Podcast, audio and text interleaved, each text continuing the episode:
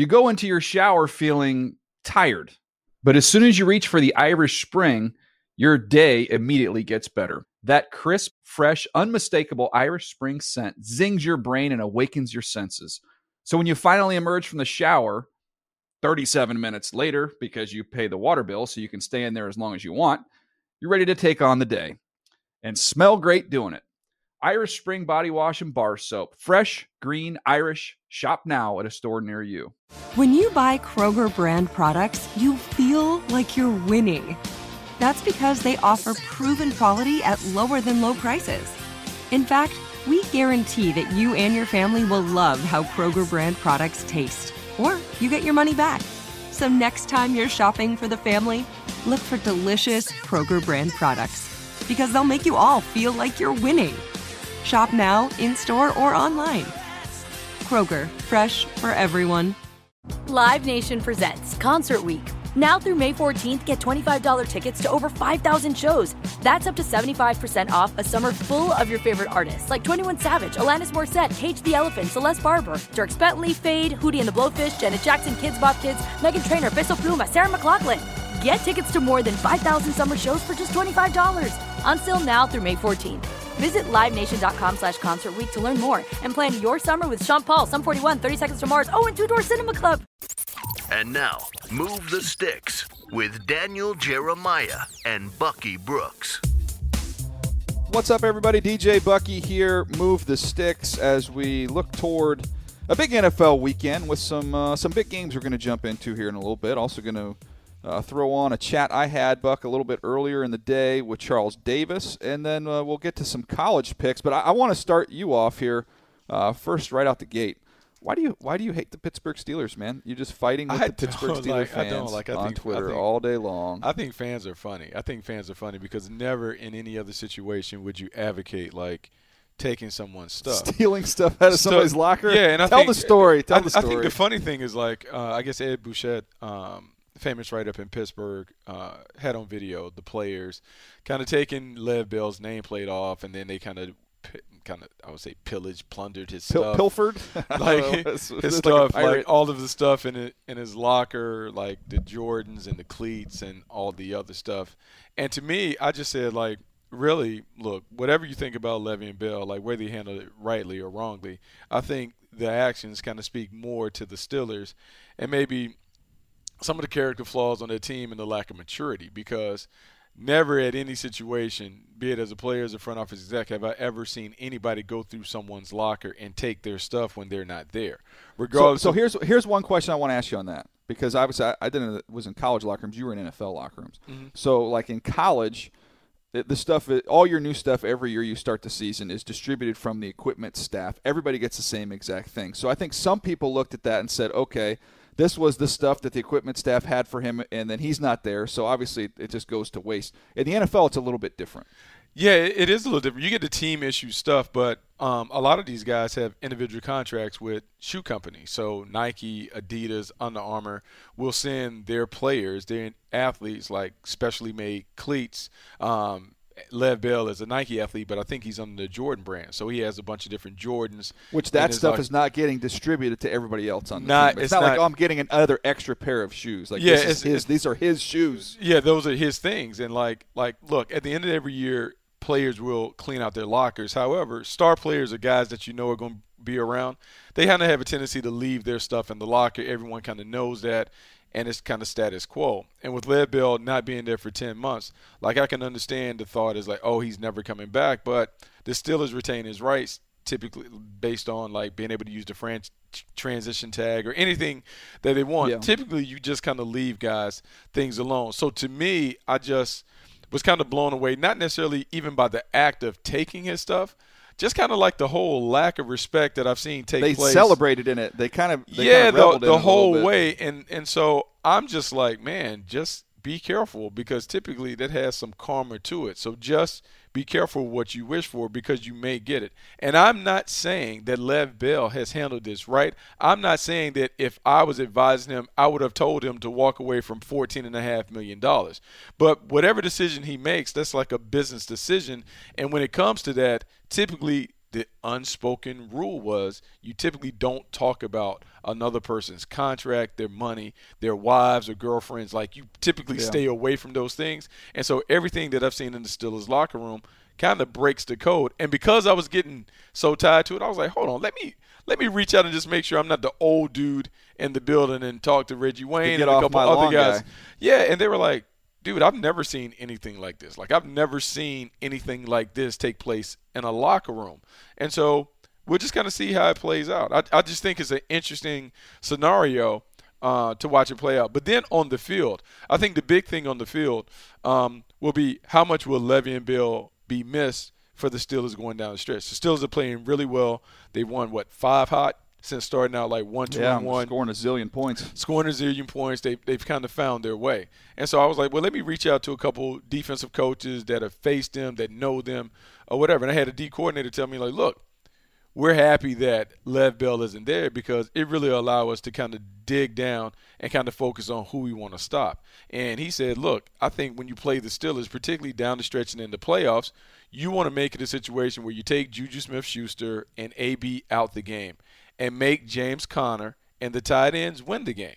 He was like, to me, uh, let's die a slow death as opposed to the quick death that AB and Juju Smith Schuster can kind of put on us. Another dude that I talked to that had faced the Steelers early in the season said, look, we underestimated Connor. Connor's a really good player. Um, he's not flashy. He's a blue collar player, and we didn't necessarily think he was as good as what he was. So we went in thinking, hey, let's take away 84, take away 19. Don't let those guys get out, and let's see if Connor can beat him. He said, look, Connor, Connor beat us. He hurt us. He said, I think they can go far in the playoffs with him. He said, but their style will look different than the style that we've seen. And the more he plays, the more people will get a feel for this offense. Because remember, new offensive coordinator, people didn't know what Randy Fichtner was going to do with this offense. New number one back in James Conner. You're still trying to figure out are they going to play the old way or the new way. And so the more that they play, the more we'll get a chance to see. This weekend will be good. The Jacksonville Jaguars, even though the Jaguars aren't great, aren't playing well right now, that'd be good. But the game that I'm really looking at will be how do they play against the Patriots? The Patriots have always been their nemesis. The Patriots are known for making people play left handed. What does the Steelers offense look like when they don't, um, when they have to play a matchup against a heavyweight contender? Yeah, on the on the field stuff. Look, I, the one thing I would caution on that, and we we talk to probably a lot of the same people, and and sometimes in the NFL, coaching wise, uh, we, they use the phrase "what the name," the name even more so than the game. Like at some point in time, coaches can't get the names out of their head. Like I see, I, I do these Charger games. I see people in, in certain instances double teaming Antonio Gates, and I'm like, Antonio Gates is a Hall of Famer, but you don't need to double team Antonio Gates right now at this point in his career. He Right. probably would tell you the exact same thing. Uh, they're double teaming a reputation.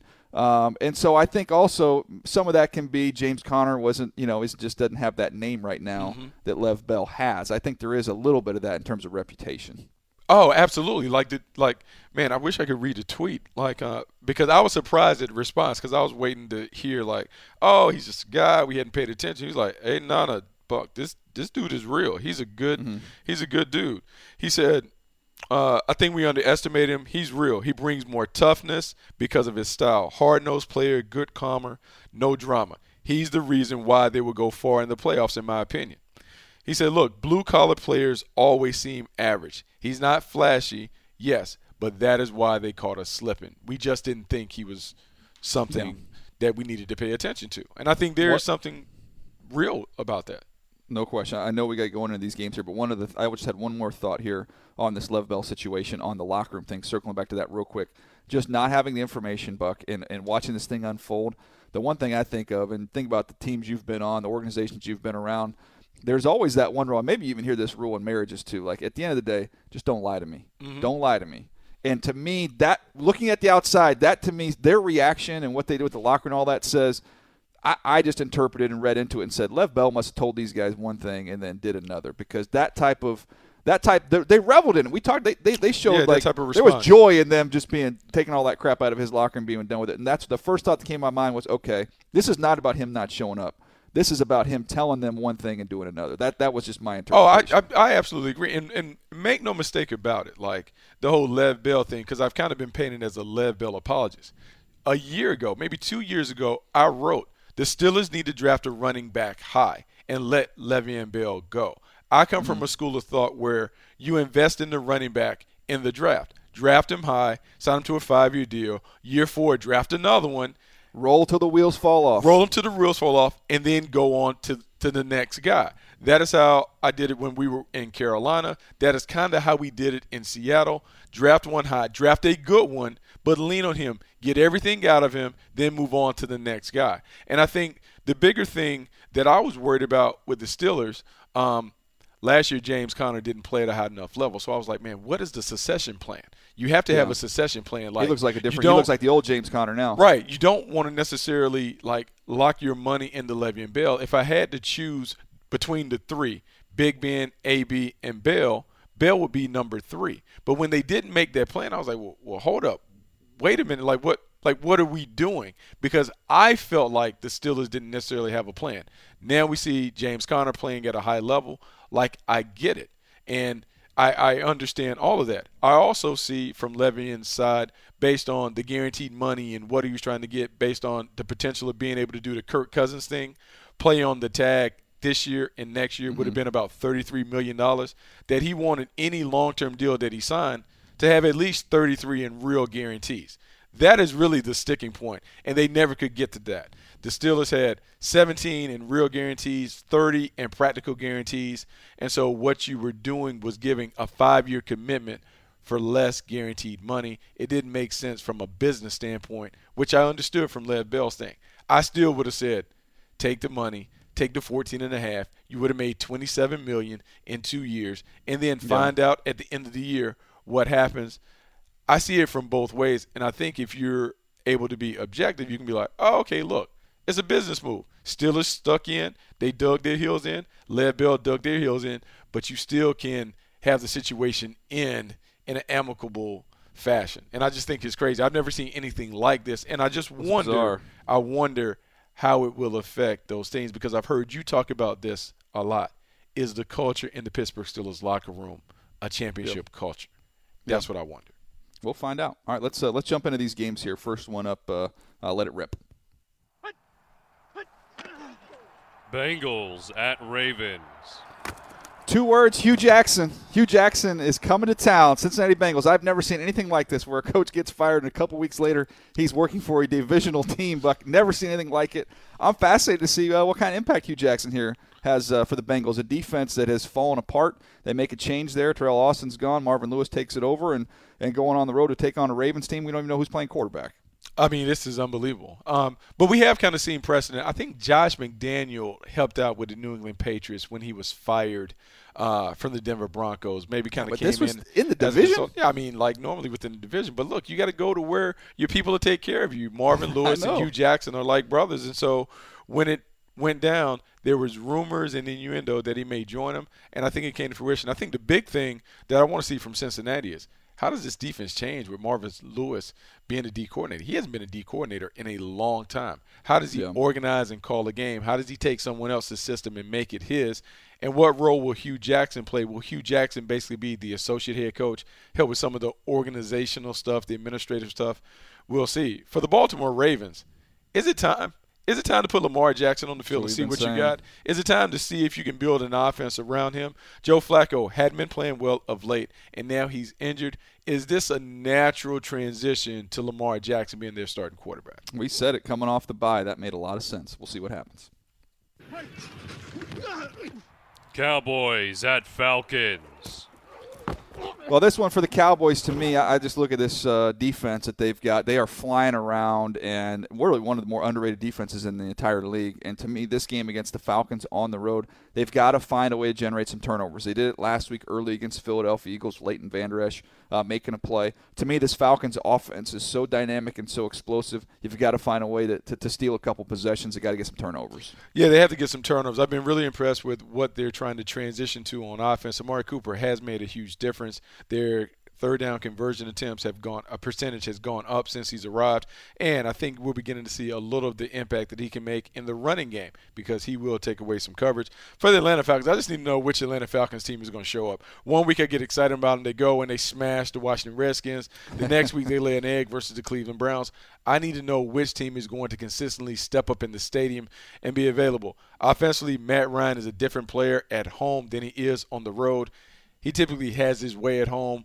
Uh, I think his man yards per attempt goes up by almost two yards when he's at home. I think this team can get back on a roll, but they need to play well. They need to really have this game at home if they want to stay in the thick of the NFC South race. Buccaneers at Giants. Speaking of turnovers for the Buccaneers, protect the football, man. You have over 500 yards of offense last week, which leads to three points. Yeah, you got to bring the ball with you when you're moving up and down the field. So that to me against the Giants, Giants team coming off a, uh, a big win for them, trying to get their uh, fortunes changed. Uh, Buccaneers, though, I just look at the matchup against that Giants defense. They will be able to move the ball up and down the field. They just can't turn it over. I mean, it's hard to say when Ryan Fitzpatrick or even Jameis Winston, if he gets in, either like one of them, they're prone to turn turnovers everywhere. Yeah, Apple Danish cheese, turnovers everywhere. Turnover, turnover, turnovers down in Tampa. Um, for the New York Giants, look, this is a team that you heard coming out the locker room. They believe that they can win seven in a row. Odell Beckham Jr. thinks that they can find a way to finish nine and seven. I don't know. They played better on Monday night. Odell Beckham was able to get involved in the mix, and we saw the weapons around it. Really, each week comes down to number 10. Which number 10 shows up? Does he play well? Does he have the ability to push the ball down the field with accuracy and consistency? If he's able to do that, the Giants can win. I think they should have their way with this Buccaneers defense. It's really all on Eli Manning. Steelers at Jaguars. Uh, look, this is revenge game here uh, for the Steelers going back to last year. They just didn't have any answers for this Jacksonville team. And when I look at the key to this game, obviously the Jags have been reeling a little bit. Uh, big plays. The Steelers generating big plays. We saw Andrew Luck carve up this Jacksonville defense. Did it a lot with the tight ends, uh, but just generating some big plays down the field. I think they'll have opportunities in this one this is a get right game for the Jacksonville Jaguars. If they're going to get right this year, it will start with this game versus Pittsburgh. And sometimes there's some comfort and confidence that comes with playing an opponent that you know you can defeat. Last year, they went to Pittsburgh and they knocked them around and ran it all over them and came back in the playoffs and beat them again, there should be a level of confidence that stems from seeing the Pittsburgh Steelers on the other side. Let's see if the Jaguars can get back to playing the right way. That means being connected on defense and being able to run the ball on offense. It was a winning recipe last year against the Steelers. Let's see if they can do it again in 2018. Texans at Redskins. Well, to me, look, this one uh, you just go right to the defensive line here for the Houston Texans, going up against a uh, a Washington offensive line that's been decimated by injuries. Um, look, Redskins are going to protect the football. They're going to try and keep this game tight, keep this game close. They play great defense, uh, but I just look at that Texans defensive line being able to get after this Washington front, get them off schedule, early downs. Uh, negative plays. I think this Houston defensive line, matchup wise, on paper, it heavily favors them. Yeah, this is an interesting game because on paper, you're looking at the Texans. The Texans are hot, and with the Washington Redskins, you just don't know how they're able to sit at six and three. But the one thing that they've been able to do is they are taking care of the football. Alex Smith only has seven turnovers, hasn't given the ball away. They are really at the top of the list when it comes to giveaways, and then their turnover differential they're at plus 11. That gives them an opportunity to win. At the end of the day, it's going to come down to can Adrian Peterson run the football well? Can they stop the run and force Deshaun Watson? Watson into one dimensional pass heavy situations. If the Washington Redskins are able to do that, I think they find a way to sneak another win and they go to 7 and 3. Titans at Colts. Well, this one let's uh, let's stick with that pass rush here because the Colts haven't been giving up sacks. It sounds weird to say, but they have not. They've you can make the strong case Chris Ballard has fixed this offensive line the way they've played with Quenton Nelson and company, uh, Braden Smith, another rookie. They're just they're playing great. Um, you look at where they are with Ryan Kelly playing as well as anybody at the center position. So to me, that that Titans defensive line, they're middle of the road in sacks. They've got to find a way to get some pressure on Andrew Luck. If he has a clean pocket like he's had recently, he's going to pick them apart. He is going to pick them apart. And one of the things that I love about the Indianapolis Colts, I love the way they're using the tight end. They're playing as many as five tight ends and finding a way to get production from all of them. They rediscovered and found a way to dust off Eric Ebron. I can dust off that old scouting report. They had him as a top 10 player. Because I know he's that's right. We were he's right. Playing, he's playing like a top 10 player for them. Combined, their tight ends have 15 touchdowns, 70 receptions. That's unbelievable production. You talk about the quick rhythm passing game. They've been able to keep Andrew Luck upright. That offensive line is playing well. And if they can get Marlon Mack and the running game established, man, that's a recipe for winning games. I like what the Colts are doing. Panthers at Lions. Well, you know, I feel like I've been hitting this theme hard here with pass rush, but when I look at this Lions offensive line and the issues they've had protecting the quarterback, uh, this should be an opportunity for the Carolina Panthers to heat them up a little bit. And I think there's some pride involved here with the Panthers coming off the egg they laid against the Pittsburgh Steelers. They've had a little extra time here to get ready for this game. They should be fresh, they should be motivated, and then when you look in the trenches, I think it uh, it favors their squad. Yeah, it does favor their squad. The thing about the Detroit Lions is really disappointing. This is a team that, man, this team was close going to the playoffs a season ago, but they're not playing right. They still cannot consistently get the running game going. We were excited about Kerryon Johnson a few weeks ago, but now he's kind of fallen off the cliff. Let's see if they can reestablish that. The running game is critical because then it gives them the opportunity to play action, make life easier for Matthew Stafford. You talked about the Panthers' pass rush. You have to find a way to slow him down. The running game has to be critical for the Detroit Lions. Broncos at Chargers. Well, for the Broncos, look, I feel like every week we talk about their edge rush, and that's the strength of their team with, with Bradley Chubb as well as Von Miller doing their thing. Uh, to me, I think big plays, both sides here are key because seeing this Charger team each and every week, one thing they've done since early in the season, suffering those two losses against Kansas City and the Rams, they've done a nice job of limiting big plays defensively, keep the ball in front of them. And then offensively, especially with Tyrell Williams, they've found a way to generate big plays down the field. So if you're the Broncos, you've got to find a way to limit those big plays from the Chargers. And then on the other side, I think Broncos got to find a way to get big plays. I don't think, again, their offensive line is not very good. I don't think they're going to be able to have those long, sustained drives without suffering a negative play or a turnover. They have to find a way to get some of those big plays that you saw the Rams and the Chiefs get on the Chargers defense early in the season. Yeah, absolutely. They have to be able to generate chunk plays, explosive plays. I don't think they can drive the ball the length of the field consistently on the Chargers defense. So finding a way to get it over top is going to be critical. For the Chargers, man, I think this is a pass early, run late type game. And I think that's really the recipe for the Chargers.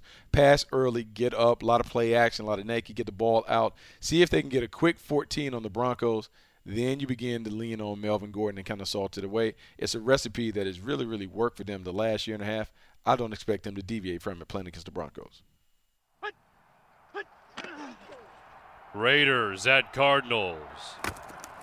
Well, this one to me with the uh, with the Oakland Raiders is trying to find some type of a vertical passing game. They, they just when you when you watch them, Buck, so much is underneath, and we can say chicken or egg. We talk about it. Is it Derek Carr choosing to throw the ball underneath? I, I after watching him, I tend to believe it's the lack of protection and the lack of weapons on the outside. They don't even have any opportunities down the field. But it feels like they're playing half court basketball. They've got to find a way to expand the field. It is. It's like watching. It's like, hey, we got five on five. We're gonna run this thing full. No, we're gonna go half court today. Like, are you serious?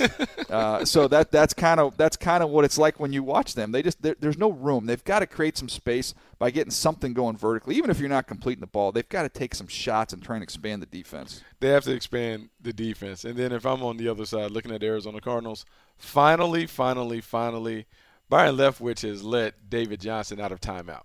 He's let I him get out. He's let him play in the yard, and we're seeing that David Johnson is still a very, very good option to lean on. He's running the ball more, getting more opportunities, and that is going to allow Josh Rosen to be more comfortable. The Arizona Cardinals have played closer games in recent weeks because the offense has a semblance of an NFL feel to it. Part of that is due to David Johnson being a big factor on the offense.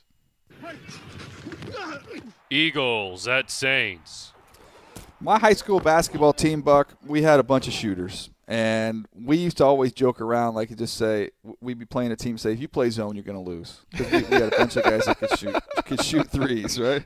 So I, I look at this Eagles team going up against the Saints.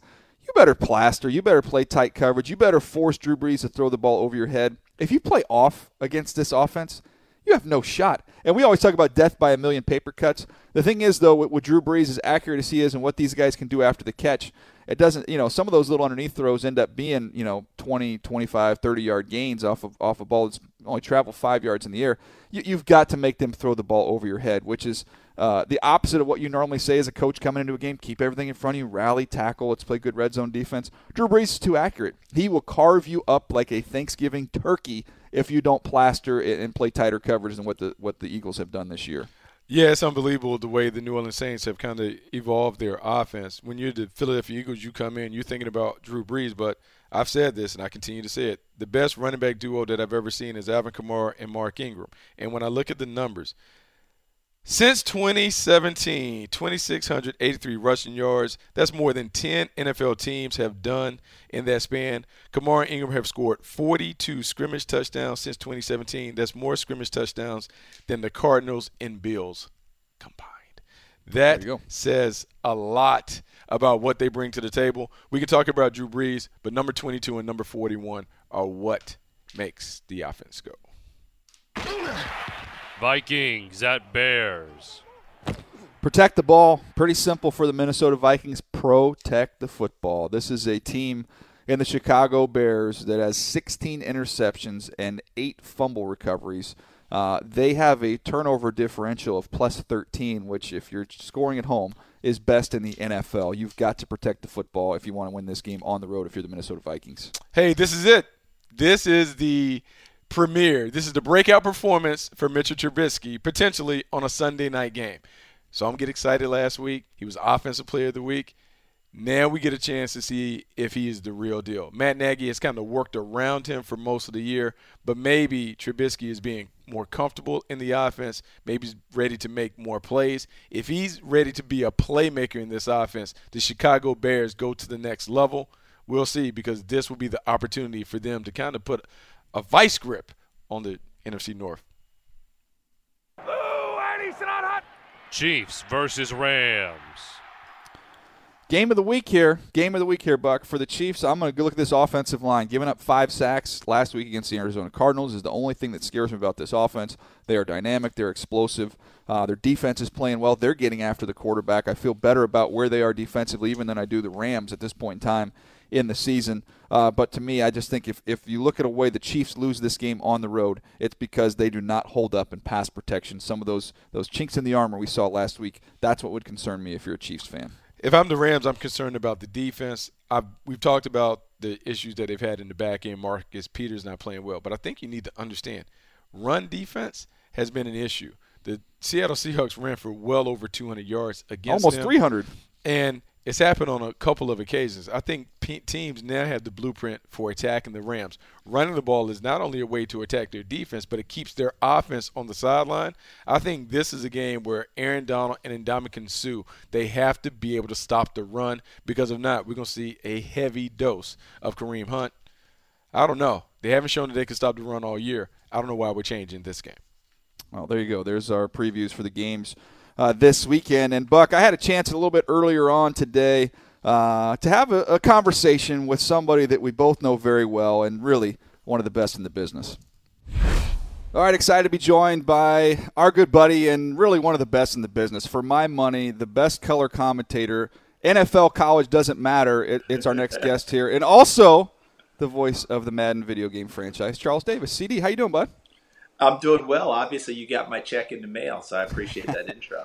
Hey, you know what's interesting? We'll get into all the football stuff in a minute, but uh, you've helped me a lot because I've started to call games for the first time this year, doing these uh, these Charger games, and Yeah. so I get a chance to when I get a chance to see games now, and if if the Chargers have a late game and you might be calling an early game, I might hear everybody, and you listen to it differently once you have to do it.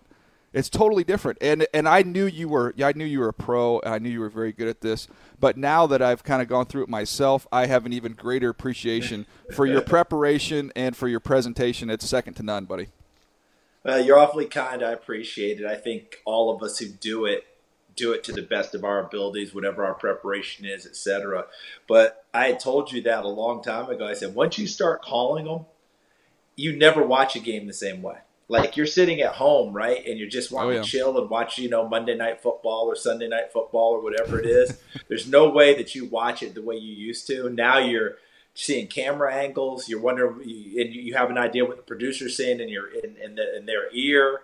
You know, oh, here comes a commercial break. You know, oh, I don't know about that. Oh God, I wish I had said this. You know, when when that when I did had a chance. Mm-hmm. It's amazing. You just go through a whole roller coaster, and it's gotten to the point now where I don't think my family wants to watch a game with me anymore because they don't want to hear it. well, I, will say this too. You have it so much harder doing television because the beautiful thing I've learned about radio is I could call something completely wrong. They don't know. They're just listening to yeah. it. They can't see it. So it's it's a nice you know, little benefit there. It's funny. I'll, I'll, let you move on on this one, but since you said that, way back in the day, I forgot who it was. It might have been Graham McNamee, who was one of the great voices of radio back in the day and calling sports. He talked about what you just said. You know, when you call radio games, who knows? And back in the days when you were calling radio games, and just remember, a lot of guys didn't have numbers in it for the oh, longest oh, time, right? Yeah. They were just oh. jerseys, and and you had to know who they were. But even if they had numbers, I think I think former President Reagan said when he was calling radio that if there was a mistake that would happen, he said the lateral was the greatest play in the history of football because if he had the wrong ball carrier when he was calling a game, he would once he realized the, the, the, other guy had the ball, he would just say that the first guy lateraled it to him. So if you listen to one of those old radio broadcasts, there might have been 30 laterals in a game, and you're like, wow, those guys really pitch it around. A little razzle dazzle. And it may never have happened. So that was that. so you just have uh, to adapt it with what you have. That's so good. All right, let's uh, let's jump into some football here. You've got uh, you got Cowboys Falcons uh, right this week. Yes. What did you see uh, studying that Cowboys team and looking at that game against Philadelphia? What changed? For me, it was something that's worked for them throughout the season, but for whatever reason, they haven't stayed with enough, and that's putting in the chest at number 21, Ezekiel Elliott. Now, remember, he only had 19 carries, but they threw it to him seven times, completed six of them, and he was averaging around eight yards a carry. So when he took the ball, he got chunks. And of course, picking up Amari Cooper. Look, whatever we felt about them giving up a number one for Amari Cooper, that remains to be seen whether that was absolutely the right move or not. But in the short term, he has opened up their offense. He has eaten up the, the, the, the targets. He has eaten up catches. He has eaten up attention, which has been the biggest thing for them because now it oh, allows oh, yeah. Michael Gallup to operate a little bit more. You know, Elliott coming out of the backfield, Cole Beasley gets a few more opportunities. So all those things are coming together for them. But when you've watched them play this year, DJ, to me, it's been if they feature Zeke and keep sticking in his chest, that helps them. Now, they've had games where they gave him 20 carries, he got 54 yards. I think that was the Tennessee game. Yeah. The second part is if they don't use Dak Prescott in the quarterback run game, I don't know why not. They are so much better when he's in quarterback run game. Just look at his rushing totals for the year, equaling wins. Look for the non-rushing totals equaling losses. Yeah. Because the defense has played well all year long, and this Leighton Vander Esch, you know, Sean we, Lee's got the injury, and that's too bad. But this is exactly why they drafted Vander Esch. Has his has his neck stopped growing yet? Is it is it no? Still, is it still growing? It's the biggest neck ever. It's unbelievable. I, DJ, I'm just going to tell you, you know this game as well as anyone. When we watch linebackers nowadays, they're all these little guys, and when I say mm-hmm. little guys, I mean they're pumped up, strong safeties who can fly, oh, hit, yeah. make plays mm-hmm. right? The Kwon Alexanders, the Deion Joneses of the world. Vander Esch is old school, man. That's a 256 pound. It's a big dude. And everybody thinks he's just a downhill cat. He's a sideline to sideline, end zone to end zone to player. Oh, yeah. When I look at him, you know who I think of by size is Mike Vrabel. Ooh, because yeah, Vrabel he moves around like Urlacher, though. Moves, when you think yeah. he does, moves totally like Urlacher. But he is that type of a guy because I look at Vrabel coaching in today's NFL, and his players in preseason were all like, "What position did you play, coach?" And he was like, "I was a linebacker," and they were like, "No, I thought you were defensive tackle." Exactly, because it's just so much different. But Vander Esch has that kind of size, but he's a lot like Urlacher in his ability to move, diagnose, make plays, and thump. What do you think of my uh, of my coffee mug here, Chuck? I love that. It says for those listening, great. it says it says this guy is one awesome dad with the arrow pointing up. And I was telling the guys beforehand, you know, the sad part is I bought it for myself. well, you got to do what you got to do because you know you're at that stage now with the four kids that your gifts are come from a very limited category: socks, ties, and coffee so, mugs. and coffee mugs. And outside of that, you're pretty much done. Well, it's it's so true. Uh, looking at the uh, at the rest of the NFC, best best team you've seen this year, most impressive thing or team you've seen this year. I saw New Orleans last week against Cincinnati. And I know everyone's going to say, well, Cincinnati, the defense is bad. I agree. I don't disagree at all. They're, they're on pace to set historical records that no one wants to set on the defensive side of the ball. Teryl Austin, who was getting head coaching interviews up until this year, had to be fired by Marvin Lewis, and Marvin Lewis is taking the defense back for himself to try and salvage the season. Because people have to remember they're just five and four, so they're not mm-hmm. totally out of this thing if they can get it done. But what New Orleans has done the last couple of weeks, where they outran the Rams 45-35, and this one started out like a shootout. I mean, it looked like a total blowout, which it was. But DJ, the opening kickoff, New Orleans goes downfield and scores. Cincinnati mm-hmm. gets the kickoff, they take it downfield and score. New Orleans gets the kickoff, they take it downfield and score. Cincinnati's at midfield on a fourth and one, and a short one. Marvin Lewis makes the right call, let's go for it. The third string tight end, Matt Lengel, jumps. Oh, now it's fourth and five. Game over. They punt really? the ball. They punt the ball, and as soon as they punted, I was like, "Well, this thing's done." That's what I said in my head. yeah, yeah. And New Orleans takes it downfield and scores. They scored their first nine possessions. They, and remember, they we threw punt, a graphic right? up on the board, right? We listen. Two things. We threw a graphic on the board that said, "Last time we saw something like this, the St. Louis Rams, the greatest show on turf, went ten straight, mm-hmm. 2000 season." Second thing was we pointed out Thomas Morstead and said that he's now an All Pro holder. He no longer has to worry about punting because he holds for extra points and field goals, yeah. and he never got on the field. He's had 19 punts all season after this ball after that game. 19. There's there's some absurd stat right where it's like 16 of their last 19 drives have resulted in points. Uh, like some ridiculous. It, it's ridiculous the way they're playing right now. Do you know that after games now, whenever Morstead never doesn't punt, he and Drew Brees take a picture together. So that wall is going to be littered in their locker room. But but the thing about it is they're doing it so many different ways. They can run it, they can throw it. That offensive line, I think, is the best in football, especially when they get Armstead back. He, he missed about half of our game because he got hurt dominating a, de- a defender, just just just pile drove him and fell on him and hurt himself. But they are terrific because they move well as an offensive line. They move people well, and then they protect Drew Brees awfully well. And then Drew can run it with Kamara and with Ingram. And I thought in this last game, DJ, that Sean Payton did something I thought was really smart. And I don't know if he'd ever say it or admit it, but I'm firmly convinced that he went into that game and said, I've got to get Mark Ingram back as part of the offense, not just because he's a good player, but I've got to keep this guy motivated and in the game.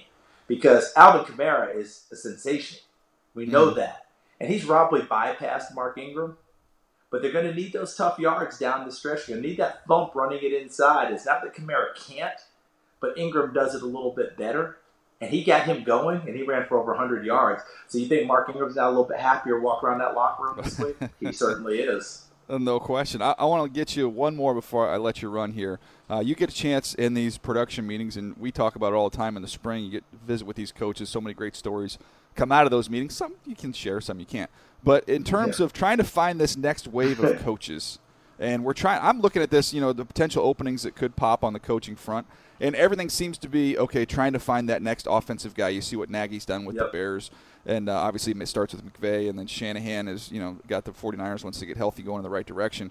But in these production meetings, meeting with some of these coordinators, uh, have you met with anybody that you've you've met with and said, you know what, that that could be the guy, that could be the next one? stand on the track that you're on. Let's stay on the offensive side. Tennessee yeah. hired Matt, Matt LaFleur. And remember, he had been with Sean McVay. Before that, he'd been in Atlanta with Kyle Shanahan. And I think he's doing a really nice job because I think if you and I had had this conversation four or five games into this season, we would have been really questioning Marcus Mariota. Oh, no question, no question. Right, and, and, and, you you know my affinity for Marcus Mariota. You've been all in from from jump, yeah. From, from day one, but this was the first time I was starting to have my, my doubts that could he really make this move and ascend? Now, I knew he was hurt a little bit, but still, I mean, at that point, he's thrown like three touchdown passes on the year. These last four games, three, four games, now we're seeing it, and I think there's a big heavy influence from LaFleur. You're seeing what they're doing on offense. They got Corey Davis going. So on that offensive side, yes. But if we're not going to neglect the defense, I'm going to see a guy this weekend named, named Kris Richard yeah. who in Dallas went there to be the passing game coordinator on defense and coach the DBs. And early in the tenure there, Rod Marinelli, the esteemed D coordinator, one of the best the game has ever seen, he turned play calling over to Kris Richard because he said it just works better. It wow. started where he was going to call the third downs and the passing defenses. And in the middle of the game, Marinelli said, just take it. And has kept it ever since.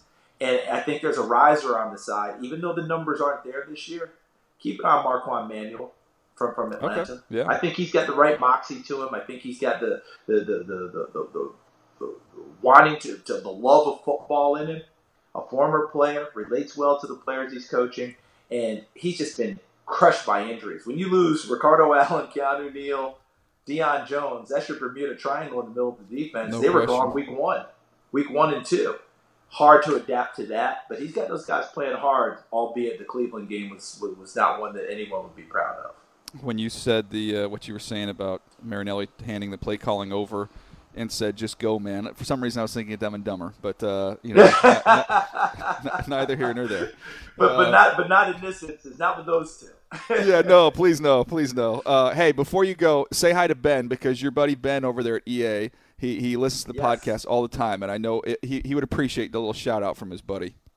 Hey, when, when this this bad boy's going up this week, right? Oh yeah, this will be up today. Okay, good. Hey Ben, just so you know, DJ and I, we love doing this. Um, t- say hi to Bucky for me too. So when I see him next time, but this is something that we could do at EA as well, my man. Don't even don't even think about leaving us out of that bad boy. And last but not least, there's a guy named Tori Gurley who played in the NFL for a while. Is headed to London to do some Sky Sports. So Ben, if you're listening, he wants some tips on different things to do, and he actually prepares for games. Believe it or not, this is the truth using the Madden game because it goes through personnel that way. That's and actually he, pretty so uh, smart. It's pretty smart. Now he's getting ready to fly over to London to do Sky Sports stuff. He's going to work on the Madden game the entire way, working on personnel, who's there, what's happening. That's a great so idea. Ben, if you have an opportunity, I'd love for you to talk with Tori and, and, and give him a few more pointers about how to do it with the Madden way.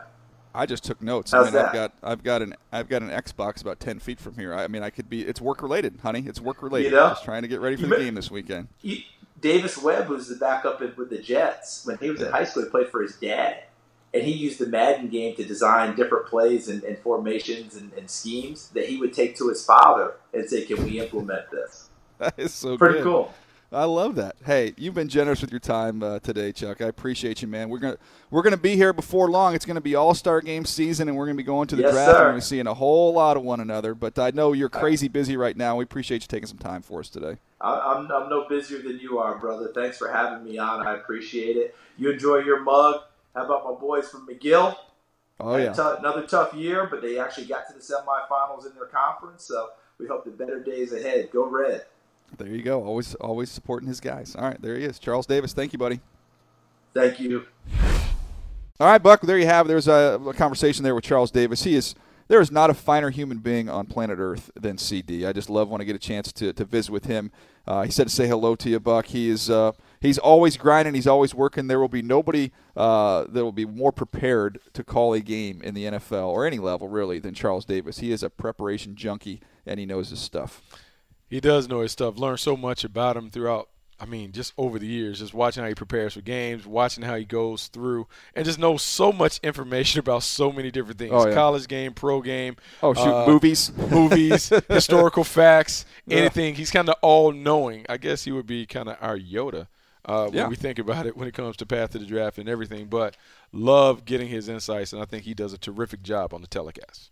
All right, let's jump in. We've uh, we're crunched for time here. We got to roll through these college games. The good news is the college slate this week is terrible. Uh, roll the music here. Let's go. Syracuse Notre Dame. It's the two point game here, Buck. What are you thinking? I'm going with the Irish. I just got to go yeah. with all the favorites. Yeah, I'm going Notre Dame as well. Bucky's trying to get back in this thing, so he's going to go I'm, chalk. I'm, Let's I'm go well, Cincinnati UCF. Buck, we always roll with UCF. We're rolling with UCF, right? No, no, no, no, no, no. Hold, hold up, hold up, hold up. Cincinnati, Cincinnati in the building. Cincinnati what? is in the building. At some point, the streak has to end. This is the week. Why, this why is the week. The Bearcats. The Bearcats. We're, we're the Team McKenzie Milton. We've always been. I like McKenzie Milton, but this is the week. The Bearcats get them. All right, you're on your own there. The rest of us, uh, Sully, Kent, myself, we're rolling with UCF. All right, Texas, Iowa State. What do you think here, Buck? Oh man, you can't see me, but I, am hook 'em, hook 'em horns, hook 'em horns. Let's go Texas. Let's get it. We're trying to bring back Texas is back. I think it happens this week. Oh man, you got to pl- play Bucky's music again. What?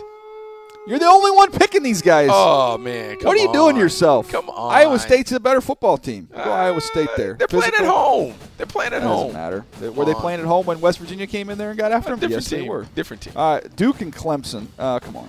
You're not picking Duke, are you? You don't have that kind of guts. I mean, I couldn't pick Duke. It, wouldn't matter anyway. So I'm gonna go with Clemson. I'm gonna go with the Tigers. Uh, Clemson. By the way, if you haven't, go back and listen to our podcast interview uh, with Dexter Lawrence so you can hear Bucky Brooks' story about what happened when he was at North Carolina at the bottom of the hill against Clemson. We It's should text. all-time story. I'm gonna text. all I'm, time. I'm gonna text Daniel Jones. I'm gonna tell him, hey, just run to the hill. Run to the bottom of the hill. Come on down. Come on. Come Wave on him down. Wave him down. Come It's a on. great story. You got to do it. Uh, all right, West Virginia at Oklahoma State. Uh, Kent is going with Oklahoma State. I'm What? going West Virginia. Who you got, Buck? The Ken must be Thanksgiving is next week. Sully's going West Virginia. stuff. I'm going West Virginia. Will Grier. Yeah. Will Yeah, Grier. we're always go. We always roll with Will Grier. So Kent's alone there at Oklahoma State. A lot of times when Kent's a lone wolf, though, he ends up getting us. All right, Arizona, Arizona State. We got the wrong logo there. Arizona State, or no, Arizona at Washington State. You are the right logo. Arizona at Washington State. Uh, clean sweep for Washington State, right? Yep. Nobody's going with Yep. Arizona there. Yep, All right, real let's- good there. Wow, Indiana, Michigan, really? If this was basketball, this would be a good one. I know my Basketball would be a Hoosiers good look good. Did you see? Hey, we I got this kid Romeo saw. Langford as a freshman. He's nice. They're three and zero. They're three and zero. Archie It's Miller early. playing. We got It's we're playing early. defense. It's early. Uh, I like it. All right, UAB, Texas A&M. Anybody have the guts to go UAB? I'm No, I don't know yet. I don't know enough about UAB yet, so I'm gonna go with A I and haven't watched a lot of UAB. I'm going to be honest with you. They're nine and one though. That looks good, but we're all taking A and M. Mm-hmm. Arizona State uh, at Oregon. This is an interesting game. Herm Edwards has got the uh, Sun Devils rolling here. I'm going to go though. I'm going to go Oregon at home. Go up to pitchforks. Are you lone wolfing again? Yeah, Arizona Jeez, State. Buck. Let's get it. Let's get it. Somebody take the shovel out of Bucky's hand. What are you talking about? himself a deeper hole every week. Either you're first or last. It doesn't matter.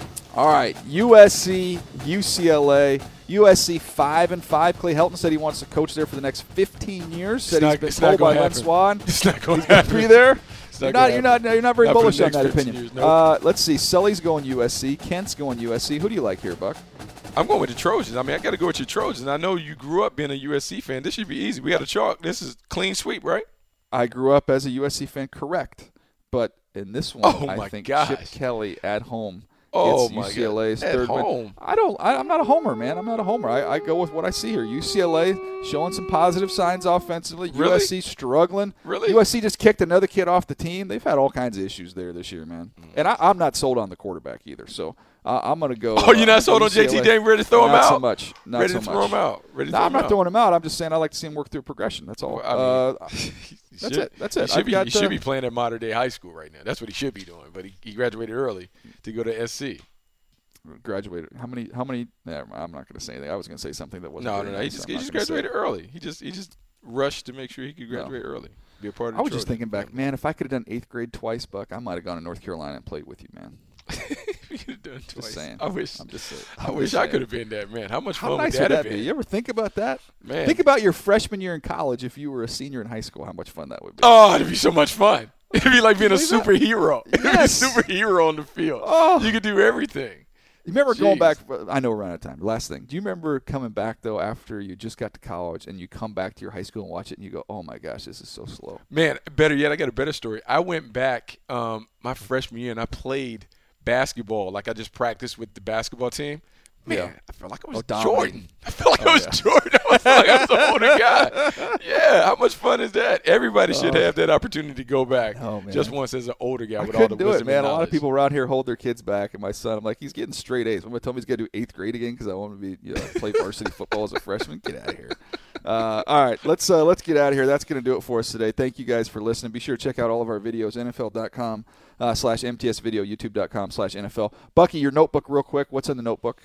Well, we're going to tackle a little bit on whether the Tennessee Titans should make Marcus Mariota the next $100 million man.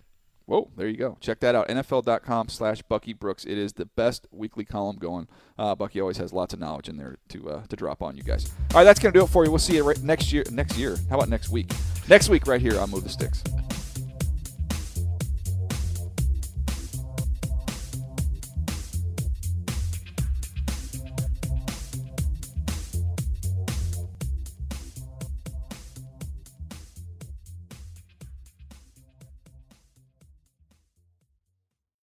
You go into your shower feeling tired, but as soon as you reach for the Irish Spring, your day immediately gets better. That crisp, fresh, unmistakable Irish Spring scent zings your brain and awakens your senses. So when you finally emerge from the shower, 37 minutes later, because you pay the water bill so you can stay in there as long as you want, you're ready to take on the day and smell great doing it. Irish Spring Body Wash and Bar Soap. Fresh, green, Irish. Shop now at a store near you. Live Nation presents Concert Week. Now through May 14th, get $25 tickets to over 5,000 shows. That's up to 75% off a summer full of your favorite artists like 21 Savage, Alanis Morissette, Cage the Elephant, Celeste Barber, Dierks Bentley, Feid, Hootie and the Blowfish, Janet Jackson, Kidz Bop Kids, Meghan Trainor, Peso Pluma, Sarah McLachlan. Get tickets to more than 5,000 summer shows for just $25. Until now through May 14th. Visit LiveNation.com slash Concert to learn more and plan your summer with Sean Paul, Sum 41, 30 Seconds to Mars, oh, and Two Door Cinema Club. Are you still searching for your perfect place to call home? Well, now is the time to buy at Fisher Homes. If you're looking to move in before the end of 2024, May could be your last opportunity to start building your dream home and close before the year's end. If you're hoping to move in even sooner, Fisher Homes also has homes that are move in ready and waiting for you, where you can start enjoying the benefits of homeownership even faster. Schedule your personal tour with a new home advisor today at FisherHomes.com and make this spring the season you find your perfect home sweet home.